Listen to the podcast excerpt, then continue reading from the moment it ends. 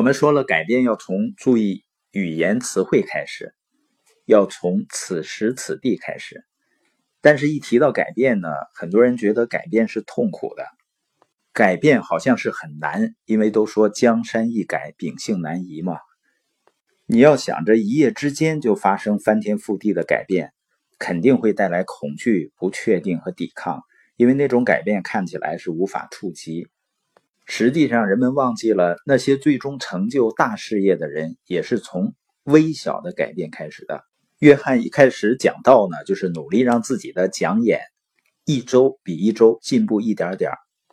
包括大家要把自己听到的播音分享出去，或者在群里分享，都要努力比上一天分享的更好一些，也就是刻意练习，每天进步一点。所以呢，所谓的一万小时定律，并不是指的你在某个领域待过一万小时，或者做过一万小时，而是刻意练习一万小时。改变虽然不容易，但一次改变一点点就简单的很多。有的人因为担心自己分享的不好，所以就不开始，那就永远没有好的时候，因为所有的好都是从不好开始的。就像我们坚信，我们团队能用十五年的时间影响一亿中国人读书，不是因为我们团队今天有多强大，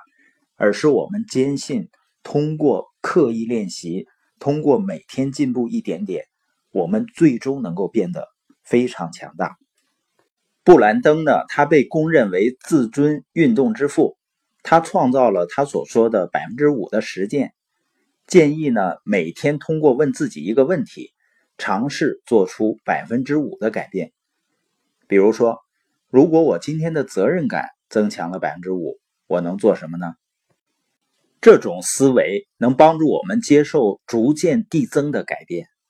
因为每次做出微小的改变的想法就不那么恐怖了，能帮助我们克服自己的犹豫和拖延。像丰田汽车，它连续多年成为世界上最大的汽车生产商，是因为丰田的每一位员工呢都有一项任务，就是找出方法，给丰田采用的每一道工艺做出哪怕微小的改进。他们理解到呢，成功要一次一小步的走才能到达，不是翻个筋斗云就可以了。所以一些人能够有很大的成就，也是他们因为每天都进步一点。那我们要想一想，我们每一天哪些小的改变能让自己改善，能让自己成长？比如每天的播音是否能够稍稍的拓宽你的思维呢？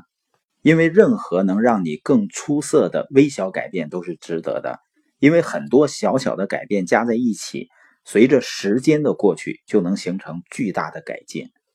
如果你真的能够理解了。很多人的领导力就是因为每天刻意练习，进步一点点的结果。每天刻意的去思考、去分享、